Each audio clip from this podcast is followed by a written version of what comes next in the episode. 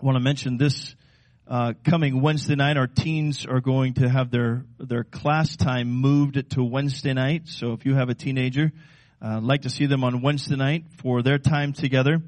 And then we're going to start, not this Wednesday, but the following Wednesday evening, a men's and a woman's Bible study.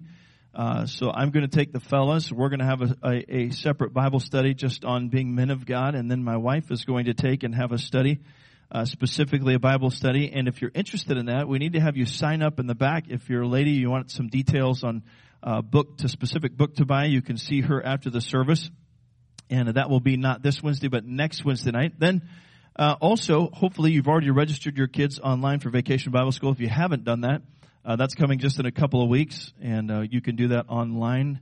Uh, and if you if you still have some people that you need to get some Vacation Bible School flyers out to, uh, and you have some kids in your neighborhood, maybe it's even for your kid.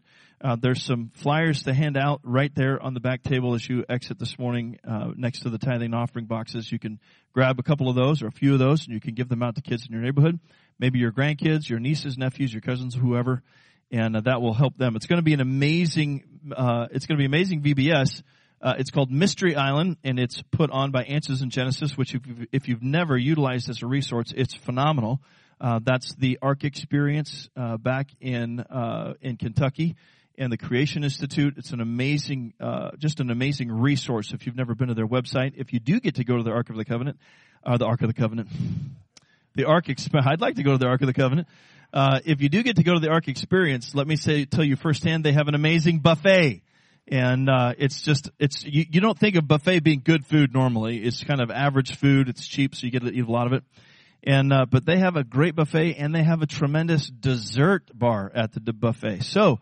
Uh, if you like any any details about that, see my wife. She was there at the dessert bar much more than any, any of us. But uh, it, it's a wonderful experience. If you do get a chance, I thought about maybe taking a group there next year uh, just to experience it. Because if you haven't experienced, it's an amazing, amazing trip.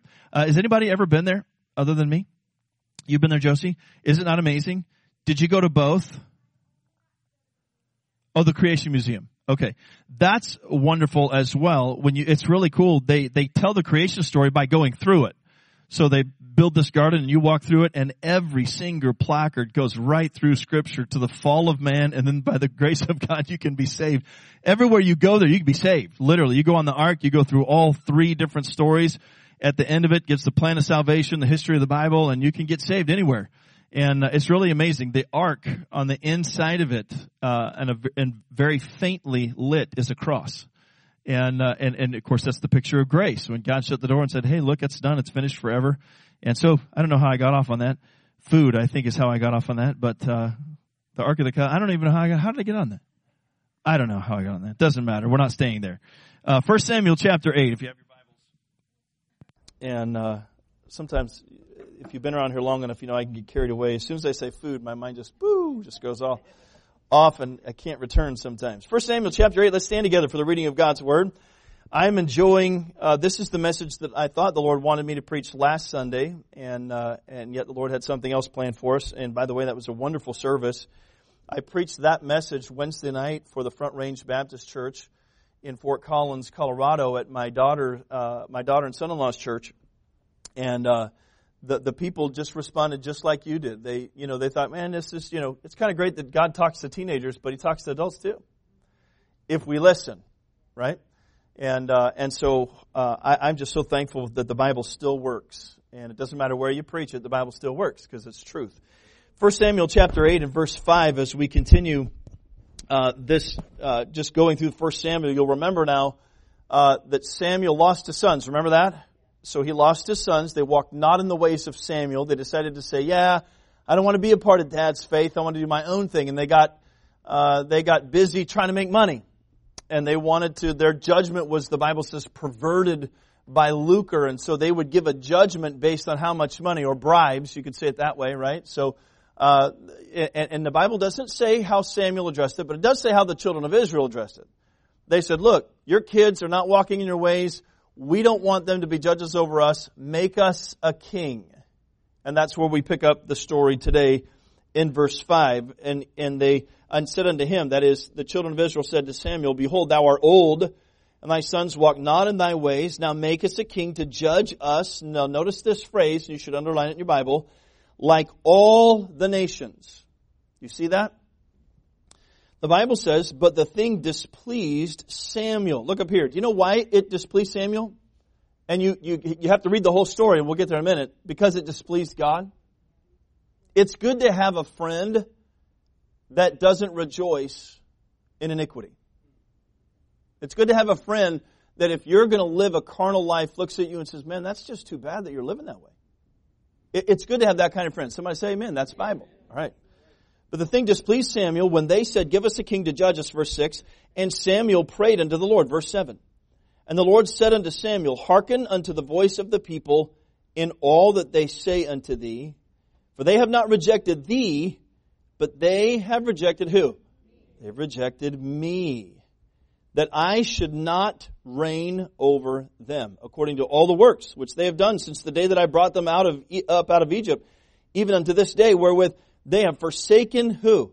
Me, and served other gods, so do they also unto thee. Now therefore hearken unto their voice. Howbeit, notice this, howbeit yet protest solemnly unto them, and show them the manner of king that shall reign over them. I'm going to preach a message this morning entitled Dangers of Being Like the World. Heavenly Father, again, I want to thank you for the Word of God this morning, and I want to thank you for the assembling together of the saints. And Lord, as we do so, we recognize the fact that you could come at any moment, and so we're here today, uh, Lord, to be encouraged until that moment. We're here today to have our hearts stirred and to have our uh, ears and hearts uh, affected by your word, and I pray that you would bless your word only.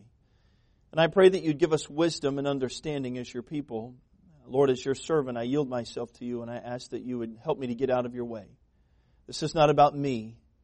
This message is about you. And Lord, it's about your will for our life. And I pray that you would just fill me with your spirit and use me for your glory. Bless the word of God in our hearts richly, I pray in Jesus' name. Amen. Thank you for standing. You may be seated.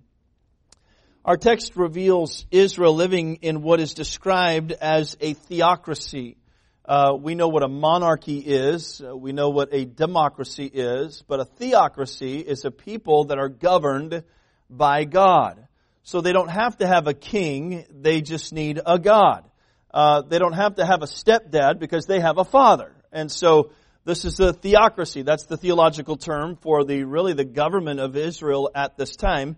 Uh, that is, God was their king and they were subject to them. Remember, he said they don't want me to reign over them. And so that was the rule uh, by God's design.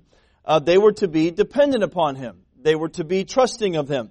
They were to listen to his word. They were to take it for what it was in truth as God's word, and they were to follow it. And over and over again, uh, even though this was the this was their their uh, their existence was that they were living in a theocracy, they still walked away from God. They would take time in the period God calls the judges, the period of the judges, where they would say, "No, we don't want to walk under your rule," and they would go do their own thing. Well, the king or the just one, God Almighty, would say, "No, that's not my plan for you." So He would go out and He would chasten them, and they would cry out, and God would say, "Okay, now that's what I want to see. I want to see a repentant heart," and He would go out and He would rescue them. By the way, that's a good God that doesn't allow sin to last, but also is loving enough to accept them back. That, that's just the blessing of mercy, right? And, uh, and God would, God would guide them always through that time through a judge. The last judge, as we've learned many times over, is Samuel.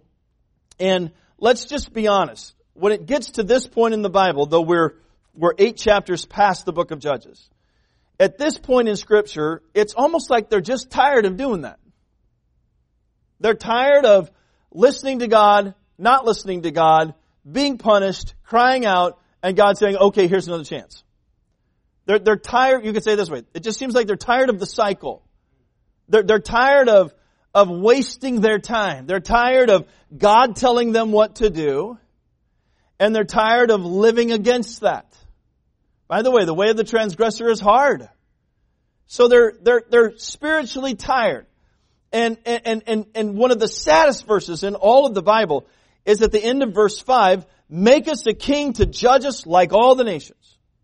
We don't want Samuel to judge us anymore, and we don't want God to rule us anymore. We want to be like everybody else and we want to have a king. Now that's sad. This is a problem because if you know the Bible, then you know that God's intention for His people has never been for His people to be like all the other nations. It's never for His people to look like, smell like, act like, talk like, or worship like the world.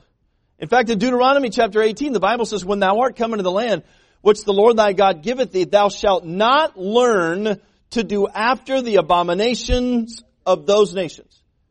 Over and over again in scripture, he said, look, you go in, tear down the idols, don't ask them how they worship their gods, get rid of everything that doesn't represent me and worship me alone. Don't learn their ways. Over and over and over throughout the Bible, whether it's in the first five books of the Pentateuch or whether it's in the prophets that were trying to call Israel back, God was always saying, look, don't learn from the rest of the world. You're not theirs, you're mine. Why? Because that's God's design. The fact of the matter is that God's people still struggle with that. God's people still struggle with trying to fit into the world instead of being different from it. The biggest problem with teenagers today isn't fitting in.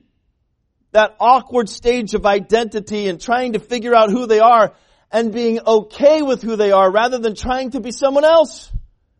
The biggest problem with them is trying to fit in, being accepted by others, being sought after or approved by others or praised by others. But if we were honest, that's not a teen problem, that's a human problem. We all tend to look at someone else or some other scenario and we try to dream our way into the grass being greener there. And we try to we try to put ourselves into a position that would be like them. Well, if they, if I could just look like her, if I could look like him, if I could have all of those things, then people would admire me just like they do them. It's a human problem. It's not a teen problem. The human condition, by the way, is sin. And through the lust of the eyes, the lust of the flesh, and what the Bible denotes in 1 John 2.15 as the pride of life, God's people have forgotten their call is to be different from the world so that they can affect the world through truth and light and not let the world affect them. And so I want you to take your outlines this morning and briefly notice the dangers involved in Israel's desire to be as they, as God said it at the end of verse 5, like all the other nations. Now, I, I, I gotta tell you, as a father, I can only imagine how that must have hurt God. Because previously, you'll remember, we read verses of this just months ago, that God said through Moses, there has never been a nation like you. No other nation has had God so close. No other nation has had the words of God. No other nation has the presence of God. And you want to turn your back on that? I come down to this mercy seat. I forgive your sin. I provide for you. I protect you. I give you the ability to get wealth. And this is what I get in return. That you desire a king instead of a father. And you would forsake me? Just because you want to look like all the other nations. Well, if that was your kids, it'd break your heart. I don't want to be a, and put your last name in there. I don't want to be a Haynes anymore. I'm changing my name, Dad. That'd break my heart. Dave, if your kids, Vicky, if your kids said, I am no longer part of this family, your heart would break. I don't want to be identified with the Asuna household. That would kill you. Now think about God, by the way, who's holy. And who is not moved by emotion, but has them. They've rejected me. We already read that. Samuel, this is not you they're rejecting. It's not your message. It's me that they're rejecting. Wow, that's pretty crazy. First of all, let's just see the danger in their reasoning. Verse 5 says, uh, make us a king to judge us like all the other nations. The Bible tells us they wanted to be like everyone else. We no longer want to be different. We want to look like everyone else. Now the problem with that is in Exodus 19 and verse 5, now therefore, if you will obey my voice indeed and keep my covenant, then ye shall be a peculiar treasure unto me above all people, for all the earth is mine. Now, that, that phrase peculiar there is the same as it is in the Greek that we're going to look at in a minute. It means that they've been chosen by God. That they have been brought into His bosom. That they have been taken not because they were many, not because they were special. They're special because God chose them. And so he says, look, I want you to understand, you're not supposed to be like everybody else. Your mind. Listen, it's dangerous for a Christian to entertain thoughts that go directly against God's word. It's just dangerous. Well, this is what the Bible say, but this is what I think. But this is what the Bible says. Well, this is what I believe. Well, then you better change the way you think and believe because this is what God says.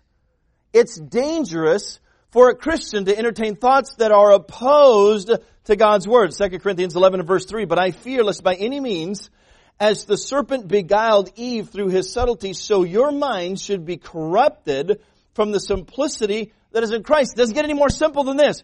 God chose Israel. God's intent for Israel was to represent Him to the whole world. And Israel said, I don't want to, any, I, no longer do I want to represent you. I want to be like them. I want to represent myself. My representation and my identity, I want to find like every other nation. Can I just be like everybody else around me? Let me caution you to really think about your life as a Christian. I want you to consider your lifestyle. Consider your habits. Consider your language. Everything about your life. Then ask the question, if people looked at my life close enough, is there any difference from the way unbelievers live? Or say it this way, is there enough difference? Is there enough peculiarity to see God's mark on my life? Being good is not being holy. Keeping my nose clean is not being holy. It's not being like God. Titus 2.14, who gave himself for us that he might redeem us from all iniquity and then purify us unto himself, purify unto himself a peculiar people, zealous of good works. 1 Peter 2 and verse 9, but ye are a chosen generation, a royal priesthood and holy nation, a peculiar people that you should show forth the praises of him who hath called you out of darkness into his marvelous light. And that word peculiar literally means abundance or beyond. It means that God has a special interest in his people. Listen, beyond the general interest of mankind, and as his treasured loved ones, their lives should reflect who they are. In Philippians chapter 3, the Bible says that we're citizens of heaven. Then live like it. Turn in your Bibles, if you will, to Matthew chapter 5. This is not foreign. This is completely Jesus' message in Matthew chapter 5. In Matthew chapter 5, we know this as the great Sermon on the Mount. From chapters 5 through almost chapter 8, all you read, if you have a red letter edition Bible, is the words of our Savior, the Lord Jesus Christ. Matthew chapter 5, notice if you will, up in verse 3. You know these. Now I'm not going to preach a message on this, but I need to give this as the context so that you understand. When Jesus came, He came not to, uh, not to destroy the law, but to fulfill it. You could say it this way. Jesus was the law manifest. He did everything right. How many would agree with that? He who knew no sin, the Bible says, became sin for us. And so, as he stands here, and this is his first public, uh, his first public discourse, he's going to preach his first message, and this is what he preaches. Notice what it says. Verse 3, Blessed are the poor in spirit, talking about humility. Blessed are they that mourn, for they shall be comforted. Why? Because Jesus is the God of all comfort. Blessed are the meek, for they shall inherit the earth. That's talking about self-control. Blessed are they that do hunger and thirst after righteousness, for they shall be filled. Verse 7, blessed are the merciful, for they shall obtain mercy. Verse 8, I love this one. Blessed are the pure in heart, for they shall see God. Blessed are the peacemakers, for they shall be called the children of God. Blessed are they which are persecuted, for what sake? For righteousness sake. Wait a minute. Verse 6 says, look, if you want it, then there's a special reward for it. But with that reward comes also some rebuff. When you seek to do the righteousness of God, there are going to be people that don't like it. Look what it says. Blessed are they who are persecuted for righteousness' sakes, for theirs is the kingdom of heaven. Blessed are ye when men shall revile you and persecute you, and shall say all manner of evil against you falsely for my sake. Rejoice and be exceeding glad, for great is your reward in heaven. For so persecuted they the prophets which are before you. Now look at verse 13. Now remember, this is the context. He just said, if you're going to be happy in Jesus, this is your lifestyle. These are the marks of those that are following me. Now notice what it says in verse 13. Ye are salt of the earth. But if the salt have lost its savor, wherewith shall it be salted? It's good for nothing, but to be cast out and be trodden underfoot. Verse 14, ye are the light of the world, a city to set on a hill cannot be hid. Neither do men light a candle and put it under a bushel, but a candlestick, and it giveth light unto all that are in the house. Let your light so shine before men that they may see your good works and glorify your Father which is in heaven. He's not talking about giving to the poor. He's not talking about going to church. He's not talking about doing something. He's talking about being something. The good works of being the salt and light of the earth. Because if you're not salty, how in the world are you going to season the earth? The earth's diet is bland. It has no flavor. There's no abundance of anything. And God says, listen, you're my people, so don't live like that. Live like you're my people. You see, that's dangerous. There's danger in reasoning, well, I know, but if I live this way, I'll be persecuted. If I live this way, I won't be liked. If I live this way, I won't have that many followers. If I live this way, they'll, they'll unlike me, whatever that means. If I live this way, no one will come to my party. So I want to be like all the other nations. It's dangerous in that reasoning. For the Christian, you should write this down. For the Christian, different is normal. Jesus is the one that said it. I didn't. Different is normal. Being different from the world is what makes the difference in the world. Light makes a difference in darkness. Salt makes a difference in the preservation of things. And we're both of them. If we want to live like Christ. There's danger in their reasoning. Secondly, there's danger in their reality. Go back to 1 Samuel, if you will there's danger in the reality that they're living in. Verse 7, I'm sorry, verse 6. But the thing displeased Samuel when they said, Give us a king to judge us. And Samuel said, Okay, well, I need to talk to the Lord and find out what he wants me to do. And the Lord said to Samuel, verse 7, Hearken unto the voice of the people and all that they say unto thee. And here's the reality for they've not rejected thee, they've rejected me. Do you honestly think, for one moment, that those people, when they made that statement to Samuel, were thinking in their mind, we're rejecting God? Not a chance. There is not a chance in all of eternity that as those people stood up and say, give us a king, we want to be like all the other nations, they they never thought to themselves, we reject God. But that was the reality of their decision. That's pretty dangerous for someone who belongs to God to say, Lord, I know this is your will, but I reject that will. You're not rejecting the preacher's message. You're not rejecting your teacher's message. You're not rejecting your parents' message. You are rejecting God. That's a scary reality. Dangerous, you might say. Make no mistake about it, Samuel's not happy. Why? Because God wasn't.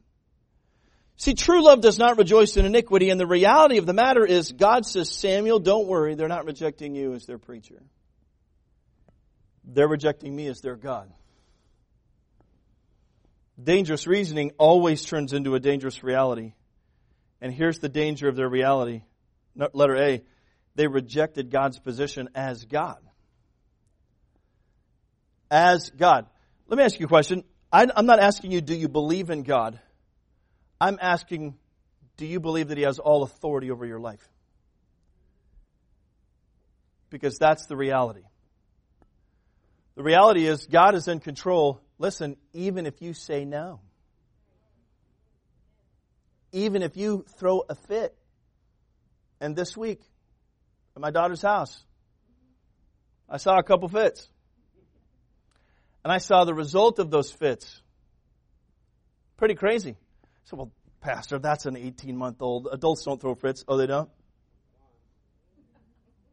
They may not lay down on the floor. They may not throw something. They may not hit anybody. They may not do that, but they throw their own fits. Oh, they, they, they, they can turn their back on God just as quick as an 18 month old could turn and run away from her mama. That quick.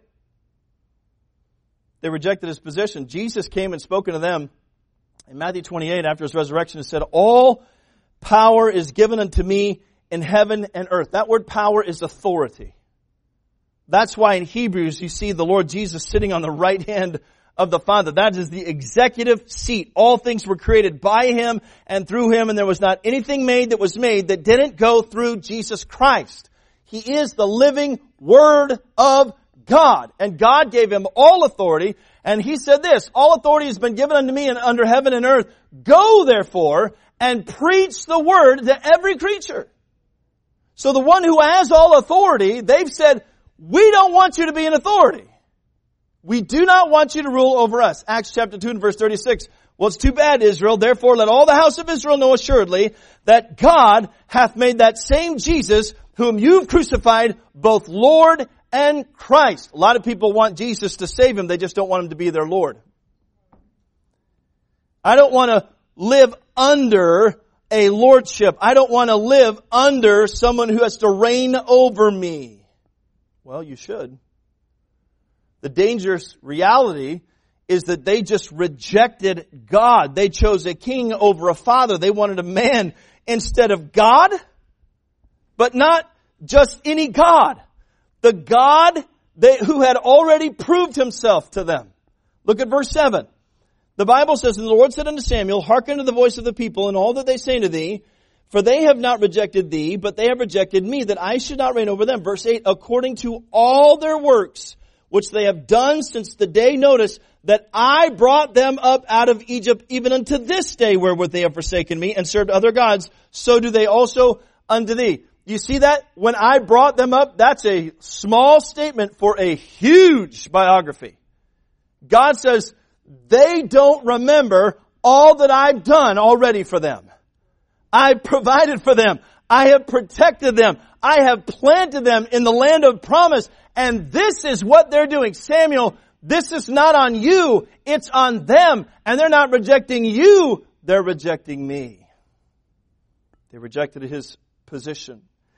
Most people have a problem with God being in total control of life until uh, but until he does, they will always live in frustration. It's called kicking against the pricks. God's trying to prick your heart and prick your heart and get you to submit and yield and you won't. You're just going to continue to, like a, like the Bible says, like a dog to his vomit. I'm just going to keep going back. I know this is what you want, but Lord, I, this is the way I've always lived. And I know that you're trying to direct me, but Lord, this is why I, I, I just, and, and they're just going to continue to do that. Well, that's dangerous. They rejected the position of God. Secondly, they rejected His protection. Let, let me say this. No person will ever protect you like the Lord God will protect you. And I'm going to prove that. Malachi chapter 3, you can turn there if you want to. Mal- you may not know where that's at. If you go to Matthew, turn left. It's the first Italian book in the Old Testament. It's the last book. Brother Rossi would say. Malachi chapter 3 and verse 10. Just listen to this. And by the way, when, as soon as I read these verses, please, as my dad would say, don't get your nose out of joint. Okay, don't get on your ear. Just listen to the context of the verses, and you're listening for the protection of God in the center of God's will.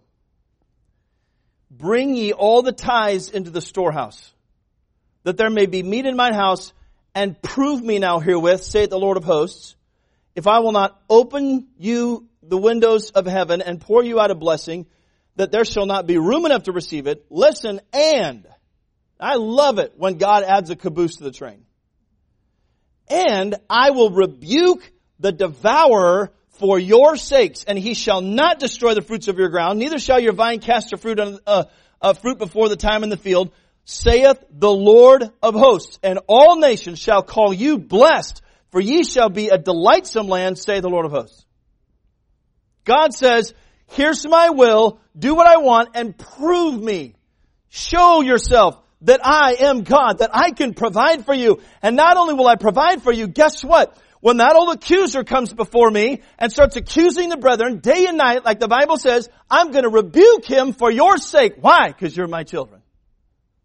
Because I am your God and you decided that you were going to let my plan be your plan. Well, that's good Bible preaching right there. That's just the word of the living God. No man, no woman, no government, no employer on this earth will ever provide for you and watch over you like God Almighty will. They knew that theoretically.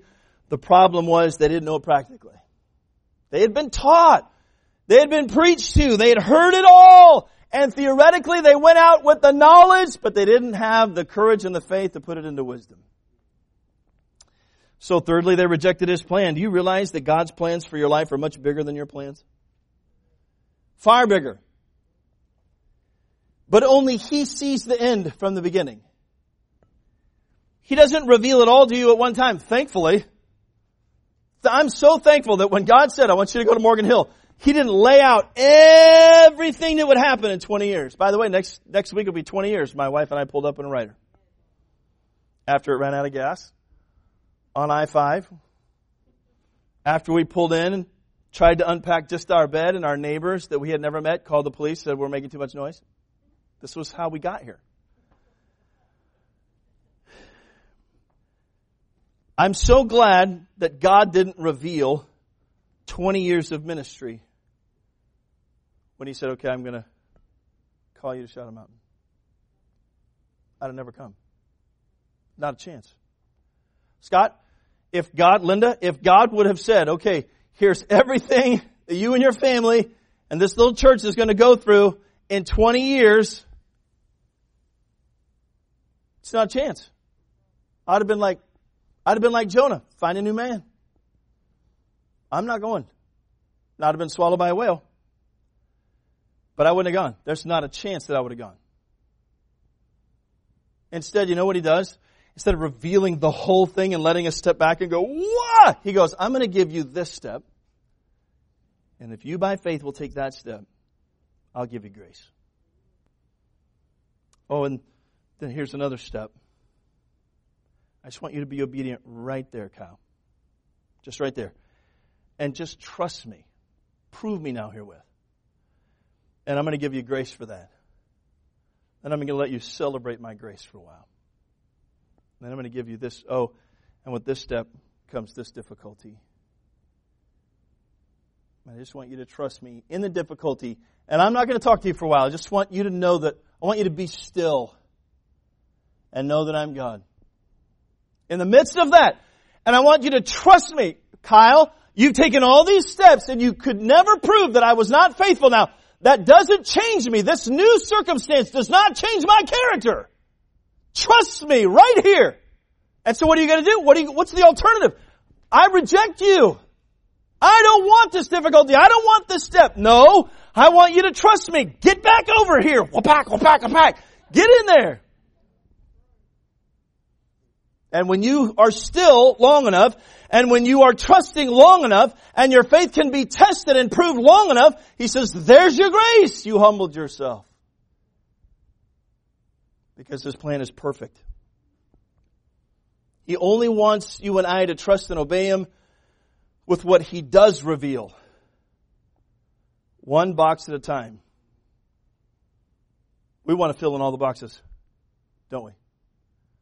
We, we really do. We, you want me to get to point three so fast that you can check the box and check out.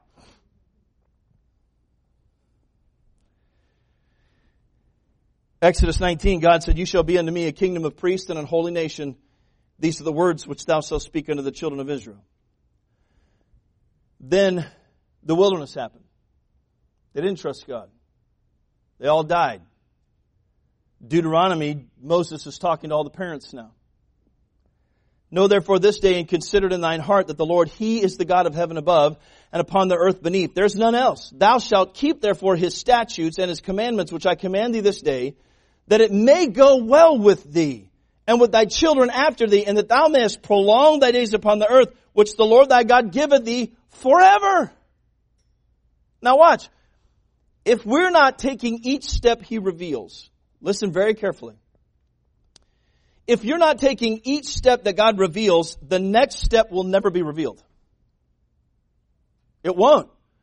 If, if, if you keep, if you keep revisiting like a reoccurring nightmare, you just keep going over and over and over, you're missing something.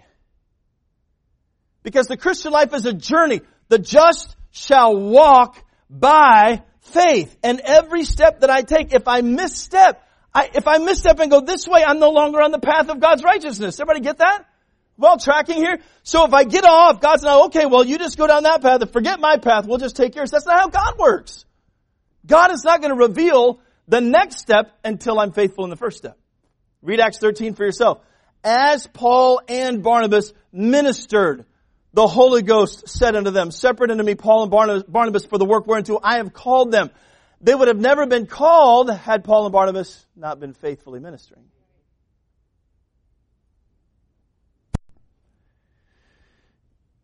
Let me ask this. Have you taken the simple steps of obedience so that he can reveal the next step? Don't tell me, don't tell me all that God has revealed if what he has revealed you're not following. Somebody say amen. Don't tell me all of what you think God is trying to do if you can't obey what he's already told you to do. These people knew what God was asking of them and they decided that they were going to go another way. Dangerous. Danger in their reasoning, danger in their reality. Thirdly, the danger is in the result. And this is the, this is even more tragic. There's a reason that God has commanded His people to be different from the world. Listen, because His plan is better and it costs much less. Let's just consider two things. First of all, the cost involved. And I want you to see something that I discovered while studying this passage. And that's this. When we decide to live out God's will according to our own plan, it costs more than God's plan does. Now notice what it says in verse 9. Now we're up to speed. Now therefore hearken unto their voice, howbeit yet protest solemnly unto them, and show them the manner of the king that shall reign over them. Now I'm going to give you some words in the next several verses that I want you to highlight or underline or circle and you'll get it. I won't have to say it after the first couple of verses. Okay? So Samuel, verse 10, told all the words of the Lord unto the people like a good preacher that asked of him a king. And this is what he said. This will be the manner of the king that shall reign over you. He will take. See that? Circle that word. He will take your sons and appoint them for himself, for his chariots. You can circle the word his too and to be his horsemen, and some shall run before his chariots. And he will appoint them captains over thousands and captains over fifties, and will set them to ear his ground, and to reap his harvest, and to make his instruments of war and instruments of his chariots. Oh, look, verse 13, and he will take. And he will take your daughters to be confectionaries, and to be cooks, and to be bakers. Oh, look at verse 14, and he will take. And he will take your fields, and your vineyards, and your olive yards, uh, olive yards even the best of them, and give them to his servants. Oh, look, and he will take a tenth of your seed. Now wait a minute. If you're a good Jew, a tenth of that already goes to God. Now you've got 20% deduction. 10 to the state and 10 to God. How is that not costing more? Yet we want a king.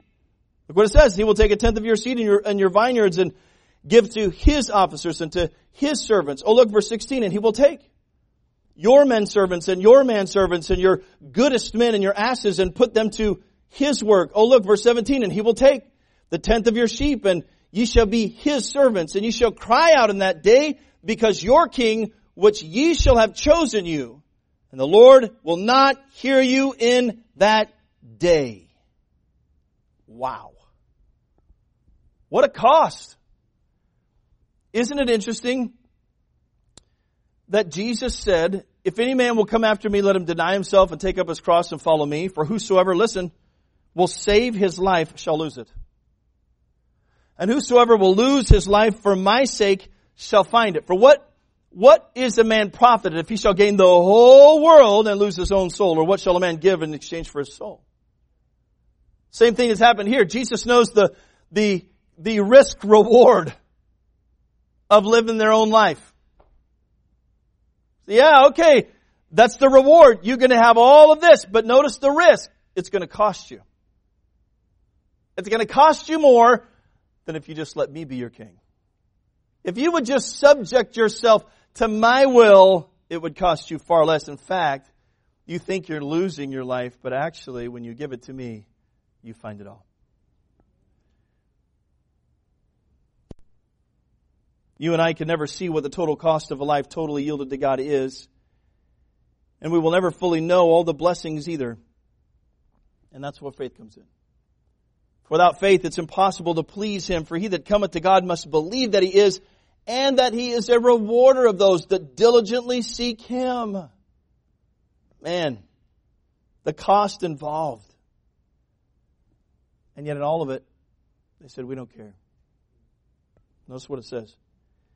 At the end of this passage, it says in verse 19, Nevertheless, the people refused to obey the voice of Samuel, and they said, Nay, but we will have a king over us. God says, Okay, Samuel. I'm letting you know that I'm going to let, listen, I'm going to let them have their way. Did you hear what I said? This is the path they've chosen, so I'm going to give it to them. I'm going to let them have their life. I'm going to let them have their life exactly how they planned it out. I'm going to let their life have all the reward of a that a finite mind can possibly enjoy. I'm going to let them have their own way.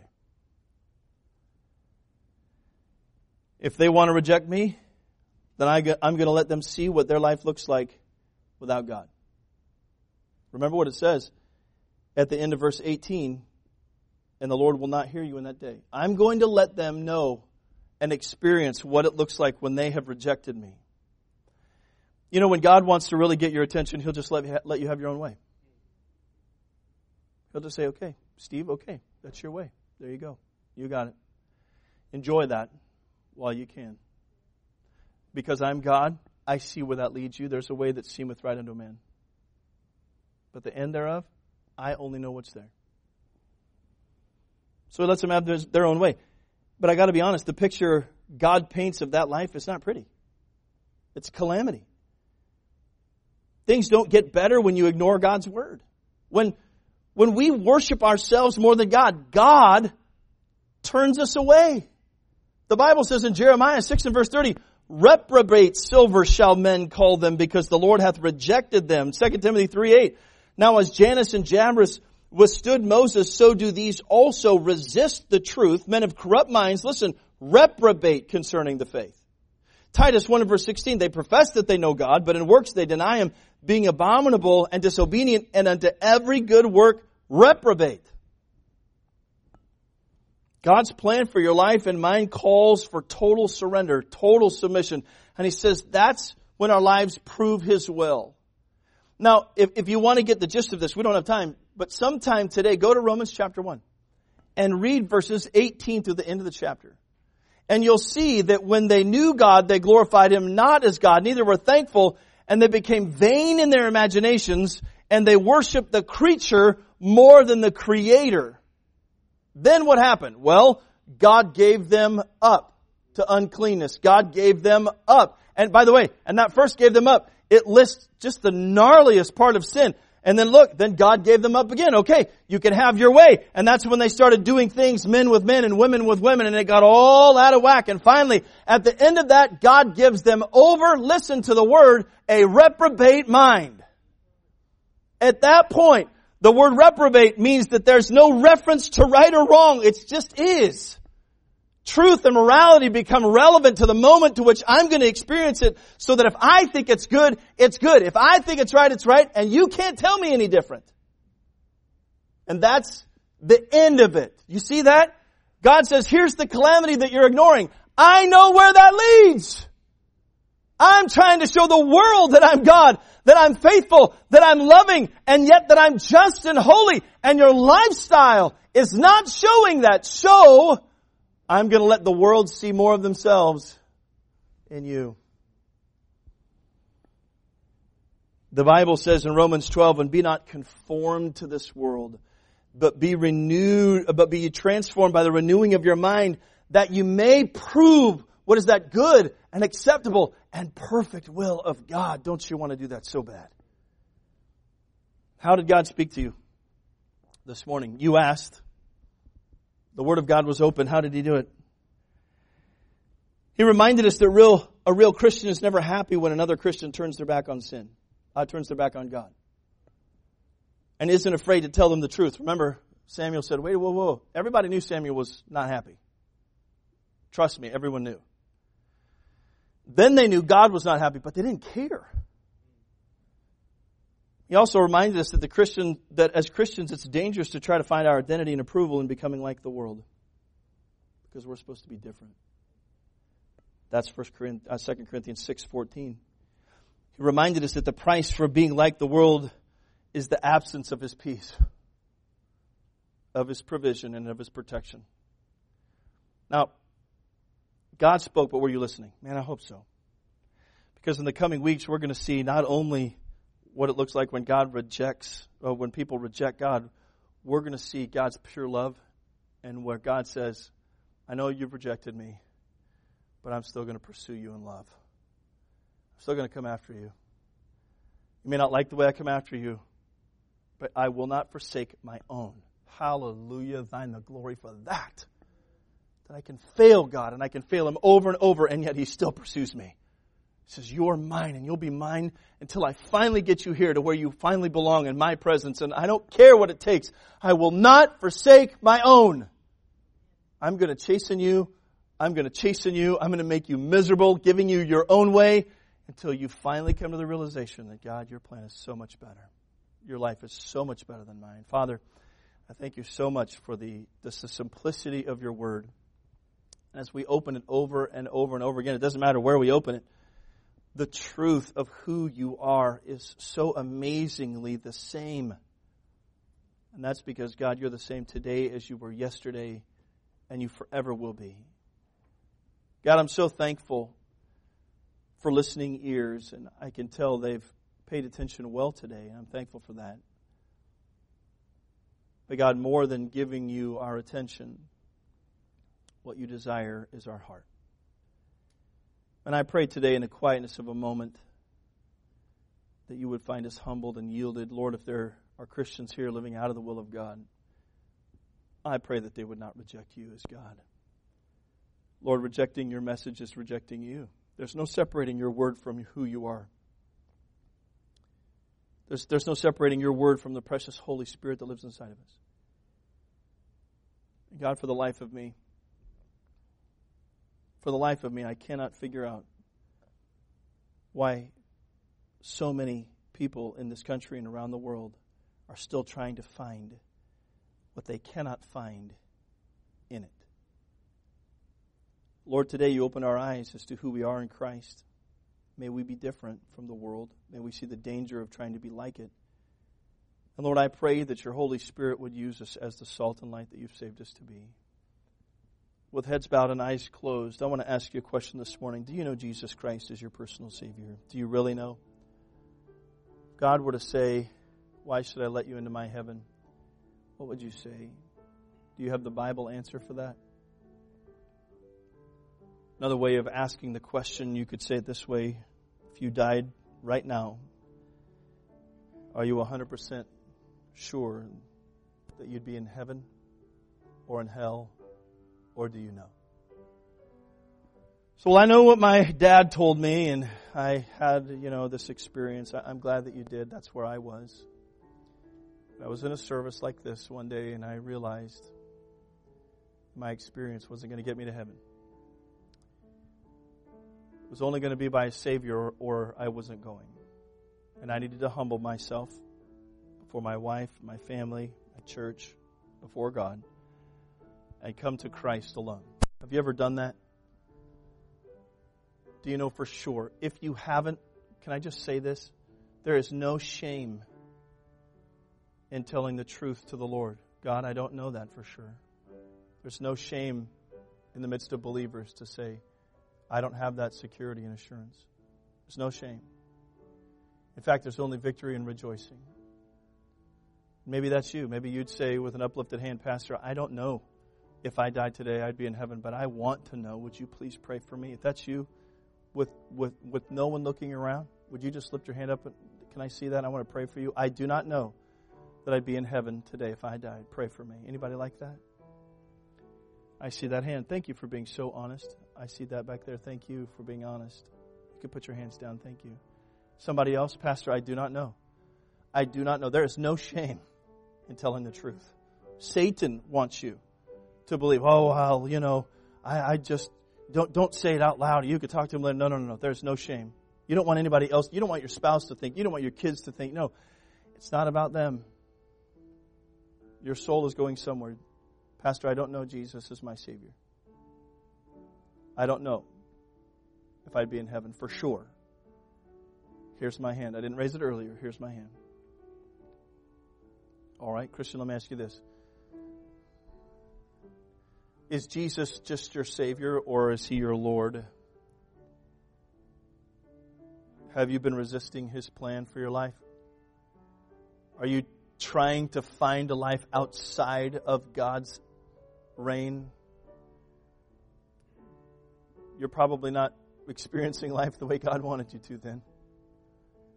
How many would say, with nobody looking around except for me, Pastor, pray for me. God's spoken to my heart today about His Lordship in my life. It may be in the matter of trusting, it may be in the matter of obeying, which always go together. It may be something that you've struggled with for a while, some besetting sin. But today, you want to yield that to Christ. You say, Pastor, pray for me. However, He spoke to you. Would you just say, Pastor, God spoke to me specifically about His Lordship in my life. Please pray for me during this invitation. If that's you, just slip up your hand real quick. Anybody like that? Anybody? All over the building. All right. Christian, I want to ask you to pray. You may feel it necessary to leave your seat and come down to this altar. We haven't had a come forward invitation in a year and a half. Last week was the first one we had, and I was so grateful for it. If you feel the need to leave your seat and come to this altar, I would invite you to come right now. But if you raised your hand and you didn't know Jesus as your Savior, I want to talk to you just for a moment. Right there where you're sitting,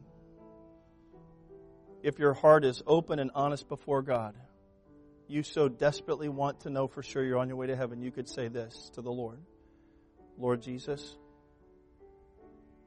I realize today that I am a sinner and I need to be saved.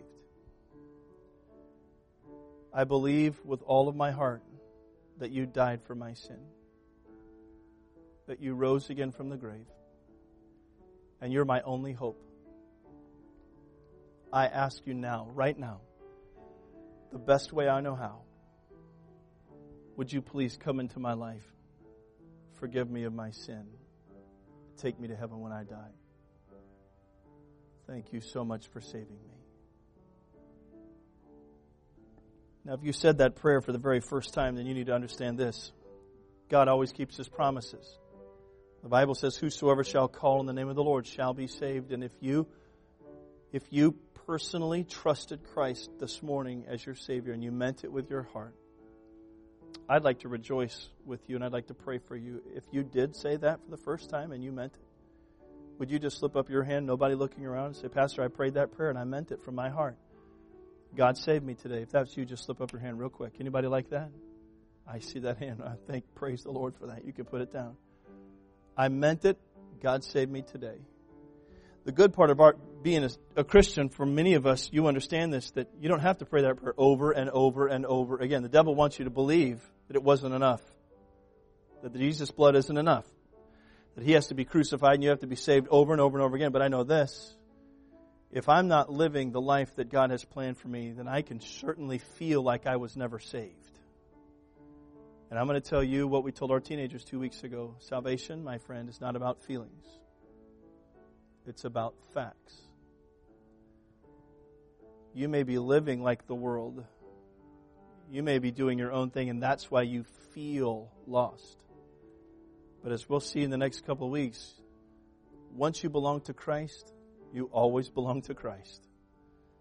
Your feelings have nothing to do with the fact that you are in Christ. By the way, praise the Lord for that.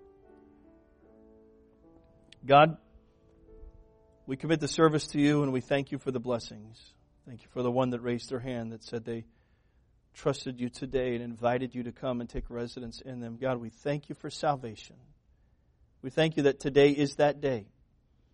And Lord, for the hearts of your people who were touched today that asked for prayer, I pray that you'd minister to them and help them. God, give them the courage to live the life of faith that you've called us to live.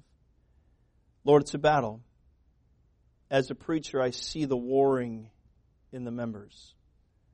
I, I see faces fighting against the flesh and listening to other voices, and there are so many uncertain sounds. But God, I pray that you would help us to separate ourselves from those sounds so that we can hear from our God. Thank you for speaking today and for speaking so clearly. And I pray that you'd bless that in our heart. Thank you for the teachers today and the nursery workers who are helping us to be able to sit in here. And I pray that you bless the Word of God in their hearts today. And I pray in all of it that our families would love you more than ever, that we would serve you more than ever. We ask that you'd bless the remainder of our day. May we keep the cross of Calvary over everything that we see and do today. I ask this in Jesus' name. Amen. Amen. All God's people said. Amen. Well, thank you for being here this morning. Let's stand together. I'm so grateful uh, to be.